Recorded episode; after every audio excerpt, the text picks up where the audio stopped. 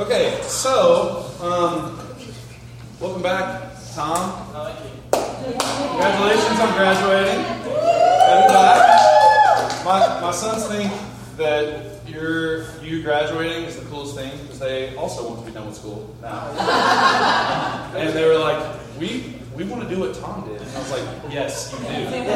Hustle it up. Let's no, not really. Not really. You have to hustle. You to hustle. Anyway, congratulations, dude. Welcome back. Now you go here? Oh, yeah. Your wing. Yeah. Looks great. Thanks. Looks great. Um, anyway, uh, real quick, does anyone? Yeah, I'll turn this on as well. I just didn't want to make fun of Tom on the podcast. So, um, so well, that's okay. Yeah, it'll still be it'll picked up. Uh, let's do this. Does someone want to kind of give a rundown of Acts 14 until we're here? So we've gone three weeks or two weeks on Acts 14. We're going to close up now um, and kind of have a, a bookend here at the end of this first journey of them traveling. Um, and then we're going to go into a series for two months led by different ones of you teaching about the acts of our church, kind of why we do the things we do, why we use the language we do, why communion looks the way it does, all those things. But we'll do that for two months. But we'll, we'll end Acts 14 here and then pick up after. But does someone want to give kind of what happens in Acts 14? And you don't have to be exactly right. I'll, I'll help you along if you need. Anyone? Persecution. Lots of it. They're, right? they're struggling now. They're struggling. Okay, what what started? Who who starts the persecution? That's a good question. Someone help them out, or you can answer. Jews. Right, the Jews. Right, Jews meaning who? Besides Jewish people, but synagogue leaders. yes, yeah, synagogue leaders, the kind of political, religious uh, leader of these certain towns they've been in. Okay, and so as persecution starts, they kind of get kicked out of certain places, right? And they kind of move along by being removed from there. Right? There's threats, and so they leave. There's more threats, so they leave. And then what happened last week at Lystra? Do you remember? Paul got stoned. Not yet. Almost. That happens now. You're close. It's the one where they, they perform miracles, but then people want to think that they're Greek gods. Right. Who are the two gods they want to think they are? Zeus and Zeus and Hermes. What do Zeus and Hermes do? What are their jobs in like Greek? Lightning messenger? Lightning. also, yes, yes. Lightning is one. See, even if you say something like lightning, I'll be like, yes, you're right. You're right. Jonah, you nailed it. No, he does, right? But what is what is Zeus's role of the gods in Greek? Right. He's, he's the god of gods. And then what's Hermes' role? Do we know? Is the what? The spokesperson, right? It's like the mouthpiece of the god that wouldn't do the speaking because they don't have to. Hermes will speak for him, right? So they come in, they do these wonderful, these wonderful miracles, they heal some folks and do these things. And so the people say, Oh, it's the coming of Zeus and Hermes.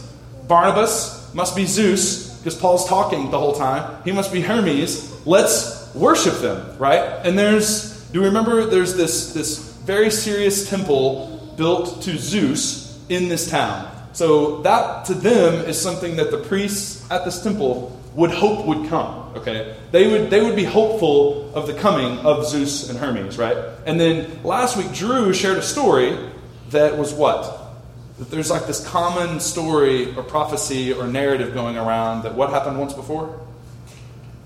Do you remember? It's okay. I'll, I'll tell it now. I, I loved it that it told the story. So I'll, I would love to tell you it again. So there's this, I don't remember the writer's name, but a writer in this time around this region writes about Zeus and Hermes coming in as people and doing wonderful works, but the town doesn't recognize that it's Zeus and Hermes, right? So then Zeus and Hermes show themselves to be these two gods, and because the town didn't recognize them, they, they maim and kill them, right? So they punish them for not recognizing who they were. So the town, and, and that was a very, very common story, and especially since a temple to Zeus was built in the city, it would be very, it sounds crazy, but it would be overly reasonable for them to worry if this, these two guys are doing these wonderful things that sound exactly like this other guy's story that we hear in our religion, that we hear prophesied to us, that we hear as like canon to us, If, if we ignore that, they may kill us, right? I'm in fear and in amazement and in hope and whatever else. They start wanting to sacrifice to them, right? And so I'm going to pick up there. Anything else we wanted to add? Anyone else? It's okay if you do. There's, there's still time. No? Okay, let's just get into it then. So in, in 14, uh, I'm just going to start in verse 11, chapter 14, verse 11. And when the crowd saw what Paul had done, they lifted up their voices, saying in Lycaonian, The gods have come down to us in the likeness of men. Barnabas they called Zeus, and Paul Hermes, because he was the chief speaker. And the priests of Zeus, whose temple was at the entrance of the city, brought oxen and garlands to the gates and wanted to offer sacrifices with the crowds. But when the apostles Barnabas and Paul heard of it, they tore their garments and rushed into the crowd, crying out, Men, why are you doing these things? We are also men of like nature of you, and we bring to you good news that you should turn from these vain things to a living God, who makes heaven and earth and sea and all that's in them. In past generations, he allowed all nations to walk in their own ways. Yet he did not leave himself without witness. For he did good by giving you rains from heaven, fruitful seasons, satisfying your hearts with food and gladness. Even the words, even with those words, he scarcely restrained the people from offering sacrifices to them. So why, why is it important again that they tear their clothes and they make a big deal out of, no, we're not Zeus and Hermes? Why wouldn't they go along with it? Like, well, you know, it's very kind. We'll, we'll explain to you that you're wrong, but go ahead and do your thing. Why would they not do that? I mean, that would be like accepting becoming like an idol and they worship for themselves. Of course, right? And then what happened a little bit before this with a Caesar? They said, oh, surely this is one who's like God. And what did Caesar do? Let it ride. Let it rode with it, and then he got worms and died. Right? He kind of lets it ride and is like, yeah, that sounds fine. I'll, I'll allow this. I am kind of great. I'm pretty awesome. I like that they're saying this. I can get a lot done politically if they think I'm a god. This sounds awesome. What happens? He's struck. He worms on the inside, right, and dies. Real weird. Strange, but that's the explanation. But that's what happens. And so Paul and Barnabas tear their clothes. It's like a sign of even mourning or deep distress. It's like, no, for the love, look how serious we are. This is not, this is not it. You're missing it. You're, you're missing our entire story here. We are just proclaiming God. We're proclaiming this living God. We're proclaiming this good news coming from this living God. We are not ourselves God, right? So they do this. They barely restrain them from sacrificing to them, which is crazy because they're like, no, we're not doing that. You're not going to fool us and then kill us all after. No way. That's not how this is going to go. We've heard that story. No way. And he barely restrains them. And then in verse 19, but Jews from Antioch and Iconium, having persuaded the crowds, look how much this turns. They want to sacrifice to them. But Jews came from Antioch and Iconium, and having persuaded the crowds, they stone Paul and drag him out of the city, supposing he was dead. I mean, that turned around really fast, right? Why in the world? What, what's the thought here when you hear this? What, what are the first, how in the world could they go from wanting to sacrifice oxen, giving them garlands, bringing them to the front of the temple of Zeus, to stoning one of them to the point where they think he's dead and drag him out of the city? Why? What's the thought on that? It's not a very deep belief. Like they believe there's Zeus and Hermes just because they don't want to be like killed because of this prophecy. It's Right, right. like a really truly held deep belief. So they're just kind of swayed by you know the prophecy or what you know the leader Jews are telling them. It's not really deeply held beliefs. Right. No deeply held beliefs, maybe just easily swayed. That's reasonable. That's good.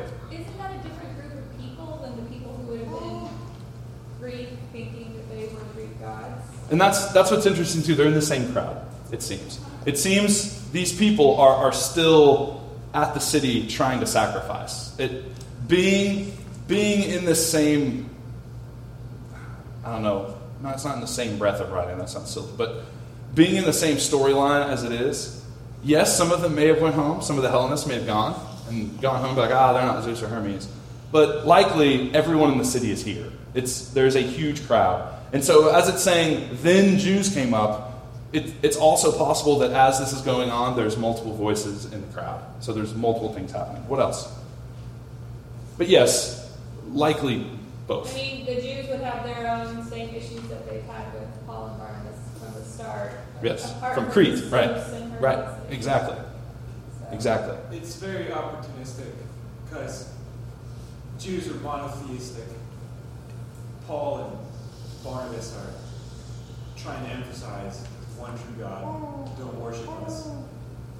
But the Jews go ahead and take advantage of the opportunity to stir up the anger of that crowd because Paul and Barnabas aren't going along with their concept of how they want to worship these men according to their Greek gods. So it's it's sort of hypocritical in a sense. Like I don't, I don't care that these guys are trying to be humble. Let's go ahead and take advantage of the situation. Right. They're still disappointing someone. Yeah. Let's kill them for that. Yeah. Yeah. They're trying to trick you, maybe. I mean, who knows? Who knows what they're saying? Or we don't have the arguments that are pointed out, right? We don't have listed here. The writer here, more than likely Luke, doesn't go through and say, well, here's what they were saying to get them stirred up and to make them want to kill them, right? They don't, we don't have that. But really, I think a lot of it comes down to the scene is chaotic. It's chaos. It's craziness happening. This is this is absolute mob. This is borderline riot to get the sacrifice to them. This is everyone in the city coming out to see what's going on. This is a lot of joy because people are being healed, right? And crippled folks are walking. They're having amazing things happen. Then the religious leaders get into it, political leaders get involved. They want to sacrifice at their temple. They've never had sacrifice for, so everyone wants to come out to that. So there's this weird, strange, everyone's kind of for their own agenda in this mob. It's crazy. Then the, the Jewish leaders come in and they're starting to stir up the mob and they're doing this. Yes, maybe some people leave and it's these out of town folks coming to stir up anger. These aren't even the Jews from this town, it's the ones that have followed them wanting to persecute them, right? And then all it says, our explanation here is, and they were persuaded, in the midst of all of this craziness, they were persuaded to stone them. That is, yes, a very interesting turn of events in the midst of the mob. It's chaos, it's a crazy scene, it's mob mentality in every way. It is a very wild scene. And do we know, do we have a handle on what stoning would look like? Do we, I mean, it's not like light Sunday afternoon reading. Probably you have been like, yeah, I read three books about stoning last week. It was very intriguing. Right? It's, it's brutal, awful thing. People, it's, it's very interesting the way writers will describe it now, especially re- religious scholars and stuff will write about it, because they'll, they'll almost act like it's a way of execution. But, but people act like it's this um, gas chamber, electric chair kind of execution that's like by the state, there's justice around it, however you see that. Capital punishment, whatever, we're not talking about that right now. But however you see that, the, the idea isn't to seek justice. There's no trial for stoning. You don't, you don't go to trial and then usually get stoned to death. That's not usually the way it works. Sometimes it would, but it would be a mockery of a trial. Doubtful justice. It's, it's more like a, a lynch mob. It would look much more like that. Okay? It would look much more like people just hungry for revenge or hungry for hate or hungry to terrorize or, or hungry to just do harm just for kind of that wickedness of like hurting someone or being a part of something that does that and you're not having to do it right because you're a big crowd so you kind of get out of it but you get the, the, this terrible weirdly tasteful you know you get to do wicked in a crowd and, and what they would do this for, and the reason they would stone someone in this day is because it was brutal and graphic. Is because it's not like you're dropping one big rock on someone. It's not like they calmly get them, go on trial, tie them, bring them out. It's, it's not like that. It is a mob mentality. Someone starts to mention it, they go for it, and it's graphic and awful. So there were a few different kinds. I don't want to be too much into it just because of, I don't want to explain this later to Asher so much. But the different ways they would do this, sometimes they would put someone in a pit. Almost started spelling that. I really did, almost. Like spelling what they did, but that would be so strange. That's what we do at home. You know, if I don't want to say something that's, I'll spell it, you know, poorly, wrongly, and Lily will be confused at what I'm trying to spell because I can't spell. And she'd be like, let's just say it and then explain it after, or just explain it wrong. I can't do this with you. You're a terrible speller. Like, you're, you're true. You're right. Fair. So they would put someone in a pit, In the pit, they would together bring rocks too big for people to carry, and yes, roll them or throw them down on a person who, in the small of a pit, would just be smashed and buried kind of with them.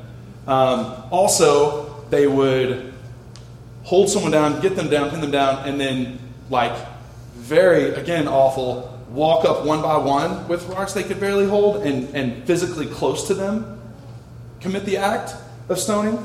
Or you would have just such a huge gathering of people with big enough stones that you would have people holding them in the middle of the crowd while you're throwing and while you're hitting someone with them. But it was rarely like, everyone get in line and grab a rock, the person's going to stay still because they know justice is about to be served and we're going to calmly do this cleanly. It's, it's never that way. It was always mob.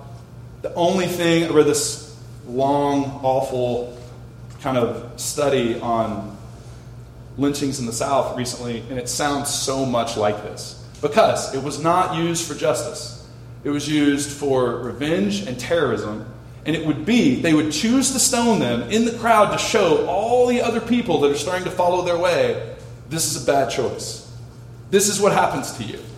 And it was ugly enough and, and brutal enough and torturous enough so that hopefully you could squelch a movement. Hopefully you could squelch anyone doing this crime again if it was a crime. Um, they would use this, and I'm as awful as this was. They would they would use stoning a lot for for women that were supposedly accused of adultery to make sure all the other women in the area knew to stay in line and not be accused even of adultery. So you would strike fear in people. That's what that's what this was. It was a fear-based murder in public by a mob in chaos and disorganization and just wild scene. That was the intent. Okay? Also, every thing I've read on this in the past or lately, this happened enough where people were good at it. Where there was there wasn't like a there wasn't a lot of stories of people surviving them. It wasn't like, oh, you know, sometimes they live during a stoning. That was never it's never known to be that way. It was always used to do its job. And it was usually very efficient at doing it. It was very graphic and awful and you know I want to again how graphic to be. It's awful looking, right? It looked bad and scary and torturous, right? So they do this. It works enough. They think they did their work. They think he's dead. They drag him out of town. Again, crazy. So I'm going to read it again, just because again we can't think of it as this clean. Oh, they tried to induce capital punishment on him. It didn't work. No, they stone him and drag him out of the, out of the city, supposing he's dead. Drag him out and leave him at the city at the city gates, at the road of the city. So, regardless, this person is mangled and maimed and beaten and in an awful way, drug, however far that is, out of town, and they throw him out. Good riddance, right? And then they leave. Then what happens? But when the disciples gathered around him, he rose up, entered the city, and the next day he went, to Barnab- he went with Barnabas to Derbe. When they had preached the gospel to that city, they made many more disciples. They returned to Lystra and to Iconium and to Antioch, strengthening the souls of the disciples, encouraging them to continue in the faith, and saying that through many tribulations we must enter the kingdom. So here's also a big debate on this passage. So one of the big discussions and debates, I think is fair, but I don't think it's necessarily. I don't think it's the most important debate. But one of the big ones is if Paul really does die or not, right? So when these disciples gather around him, do they pray and he's healed and he gets up like he's not hurt, like his wounds are healed, and he looks like Paul before a stoning again, and he goes into town, right? Or is it that he is on the step of death and just lives and has to get up under his strange own power and is really maimed and mangled and looks awful and his clothes are the way they should look after a stoning and his body looks the way it does after a stoning and he stumbles back into town with disciples helping him and around him and here's the deal with this debate regardless regardless of the debate uh, i think it's safe to say it is miraculous that the person lives through this one right He, Paul later goes through a list of things that happened to him, right, in, in 2 Corinthians. He goes through a list and he says, Five times I was whipped with lashes, the 40 minus one. You know, I've been shipwrecked. Once I was stoned. This happens, this happens. I was beaten with rods. I was hungry. I was stranded in the ocean for a day and a half once. All, all these things. He goes through this list, and all of them are awful. All of them can induce you dying, right? The, the lashing was oftentimes would kill them too, right? The 39. So this is, regardless, it's amazing that he lives. It's amazing that he lives.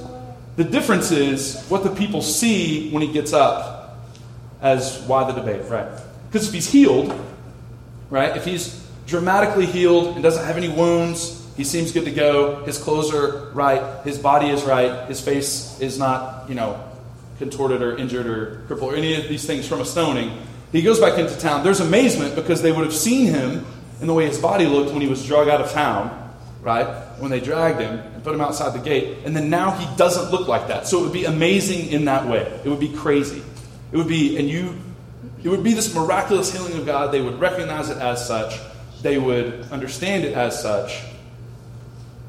But it doesn't say that that's what happens.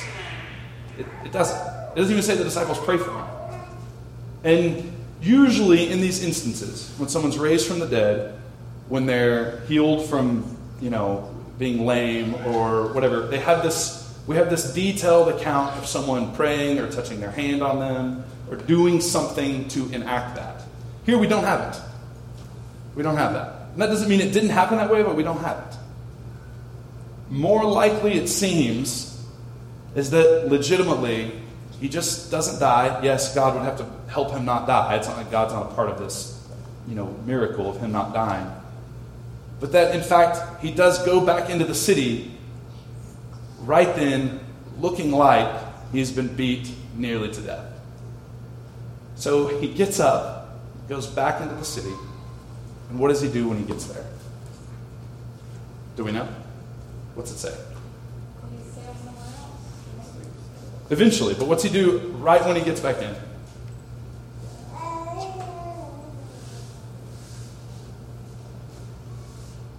Continues to strengthen, like, continues to talk, preach, and strengthen the Yeah. believers that they've made while they've been there. Yes. And then the two cities that they've previously been kicked out of. Exactly. So all over the people would know what had happened. It's a huge uproar in a city around other cities. The first thing he does is gets up and he makes sure that people know that that's not enough to stop the kingdom of heaven at hand. Right? It's not only not enough to stop and it, it's not enough to squelch their faith, right? It's not it's not that. But it seems, it seems not I'm not just trying to say it seems to me, but it seems very clear that he doesn't want even the terror aspect of this to work. He doesn't want the threat of stoning to hinder. He doesn't want the pain of suffering to be a hindrance for someone. He doesn't want their faith squelched because of something that happened to a leader that then might happen to them in the future. So he goes back personally to encourage them, personally to discuss. He doesn't say, okay, I need time off. Would you go tell them I'm alive? You know, can you just go take care of this for me? I'm exhausted. I just was beaten with rocks to the point of death. Can we, can we have someone go explain that now I'm okay? Right? Here, send something to prove that it's true. No, it was important. It seems important for Paul to show his face with his voice, his wounds, that this is the case. The kingdom of heaven is still very much present, that this movement is very much not dead, and even if I was, it wouldn't be, but I am in fact not. And this idea of going to encourage in the midst of suffering is very interesting to me. It's, it's so. It just seems like the right choice and a terrible choice at the same time, right? To just go back into the town right after? Why do that? Why just why go to the very next town over and then continue to say the same things you're saying that they just succeeded in getting the entire crowd around you so upset with you that they stoned you to death nearly, right? Or to death, depending on how you, you know, interpret this passage. Either way, why did you do that? right? And I think our 2018 selves who've read so much and sometimes glorify uh, martyrdom and all these things have a hard time understanding that because we're like, well, of course that's what you should do, right? Good for him being strong and just going back and, and making sure they know. But in our own shoes of that, right? That that is crazy. That's crazy to do. I mean, think of it as a part of Austin that someone is going and performing wonderful things for and doing great things for that area and that town and this, this group of people. And they get riled up in this weird, chaotic mob, borderline kill the person, and the first thing that person does, get out of the hospital early and then just go back over to show them, no, you, you didn't finish the job. No, there's more to me still. No, there's more to this kingdom of heaven at hand still. It just doesn't make sense in our day, right? It doesn't make sense to, instead of necessarily seeking justice, to go and know, encourage the people that might be fearful because of what that group of people has done. It's a very selfless act, all in all. It's this, it's this beautiful worrying more about the kingdom than self, worrying more about the embarrassment of going back in beaten near to death so that I can encourage the church that's new and budding and can flourish, and I want it to be so. Right? That's exactly what happens. That what happens is this exhorting. And what exhorting would mean in this, this case, it's not just like an encourager. It's this unique idea of coming alongside and like wrapping an arm to move forward. It's this picture of, to, for, for the our translation to say he exhorted the believers there, is not just like, oh, he encouraged them, you guys can do it. It was no, a let's still do this together. I'm here with you, I'm alongside of you. We are, in fact, moving together now. And so I just and the last thing to say about just the stoning part, because we'll keep going from there, but the beautiful thing about that is that is what Jesus promises the Holy Spirit will do for people over and over and over, right? Before Jesus ascends. Is no, the, the helper is coming alongside of you, right? The helper will give you wisdom. The helper will actually help you. Won't tell you what to do and leave you to do it. Will come alongside and be like this exhorting power within you. And so again, these disciples, the apostles here, as they're moving, see themselves as actual arms and hands and feet of Jesus. And so they want to make sure to do the very things that Jesus would do. It's not just, again, it's not just them leaving and mailing back letters right away saying, You can do it. You've got this. Don't be afraid. It's someone coming back from a stoning and saying, No, let's lock arms. I want to actually exhort you. I, I want to, to say, Let's still do this we cannot be stopped in doing this as the Holy Spirit would. And so when these when these churches would hear about the Holy Spirit coming alongside, they could actually embody that in an image. They could say, "Oh, similar to what Paul and Barnabas did for us." That makes sense. Similar to those people that came, and even though they half killed him or killed him, whatever it was, the guy came back in the city and encouraged us and ate with us and gave us some of the money from the other town and continued to teach and continued to guide us alongside and continued to teach us not to be afraid and to help us with their body not be afraid. It's very different. And then as they go, we'll keep reading. As soon as they go, they strengthen the soul of the disciples, encouraging them to continue in the faith and saying that through many tribulations we must enter the kingdom of God. That's so interesting that that's an encouragement at this point. he, he's telling them, this may also happen, it may also have to happen to you for you to enter the kingdom of God. Like, that is the, it's less encouraging than you think it might be, Paul, but maybe not. Um, and then they appointed elders from every church, prayer and fasting, they committed them to the Lord, um, whom they had believed. Then they passed through Pisidia, came to Pamphylia, and when they had spoken the word in Perga, they went down to Attalia, and from there they sailed back to Antioch where they had been commended to the grace of God, which the work that they had fulfilled. When they arrived, they gathered the church together, declared all that God had done, and how he opened the door of faith to the Gentiles. And they remained no little time with those disciples. So we have this first journey. And again, how did this journey start? Do you remember? How did it begin? What was the, the catalytic event for them to leave, go share this good news in these places? What was it? You remember?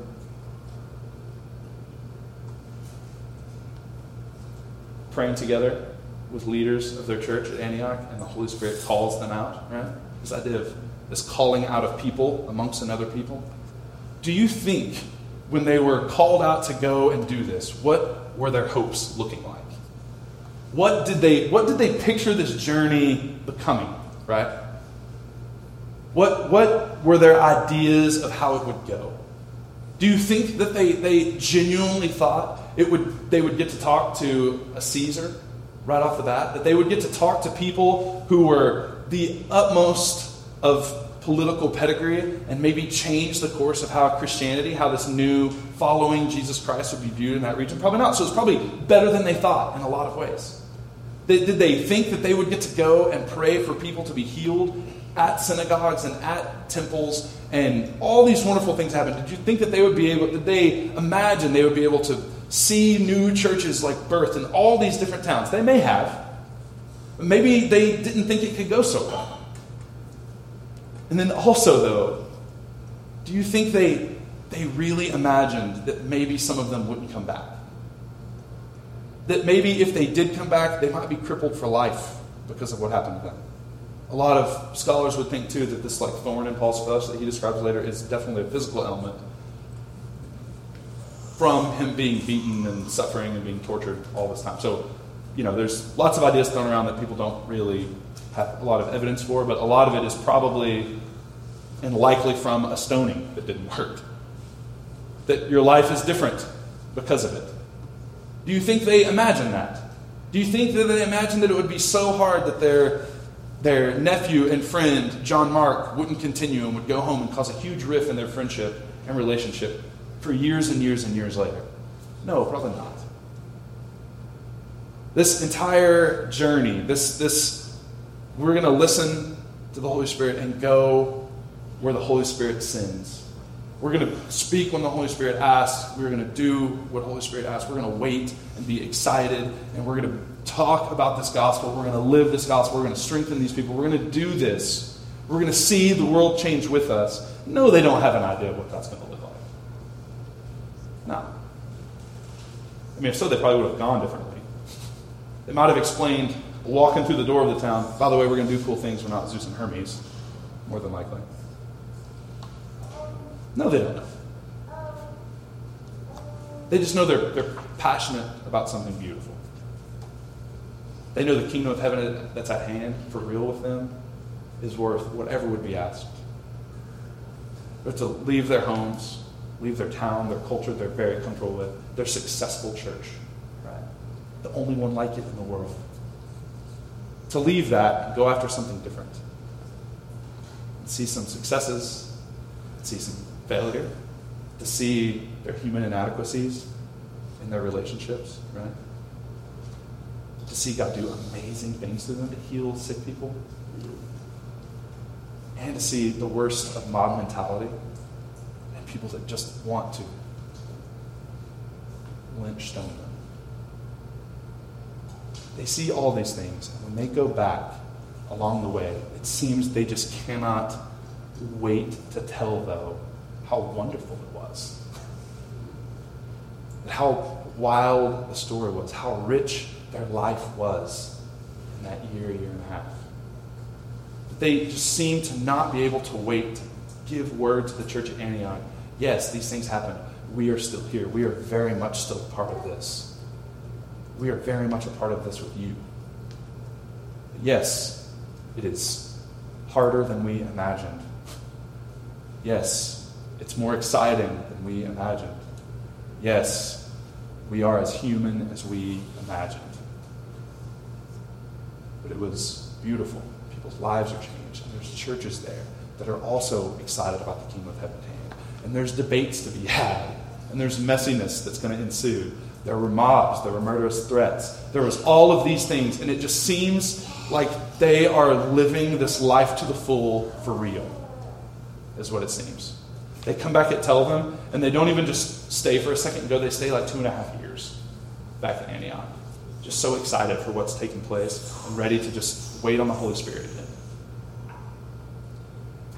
And mostly on this, there's so many parts of this. I'm just so caught with kind of the determination of the apostles here, the disciples, to not want chaos and revenge and ugliness to be the last thing people see of the kingdom of heaven. They go back in town, you know. They show them no. It also perseveres, it exhorts, it is good, it is encouraging, it is fierce, right? Shows this with their bodies, with themselves, with their decisions.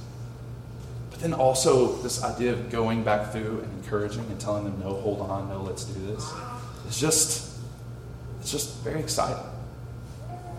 And I think as people, when we go through difficult times, when it's when we notice our ugliness, right? We notice the humanness of us.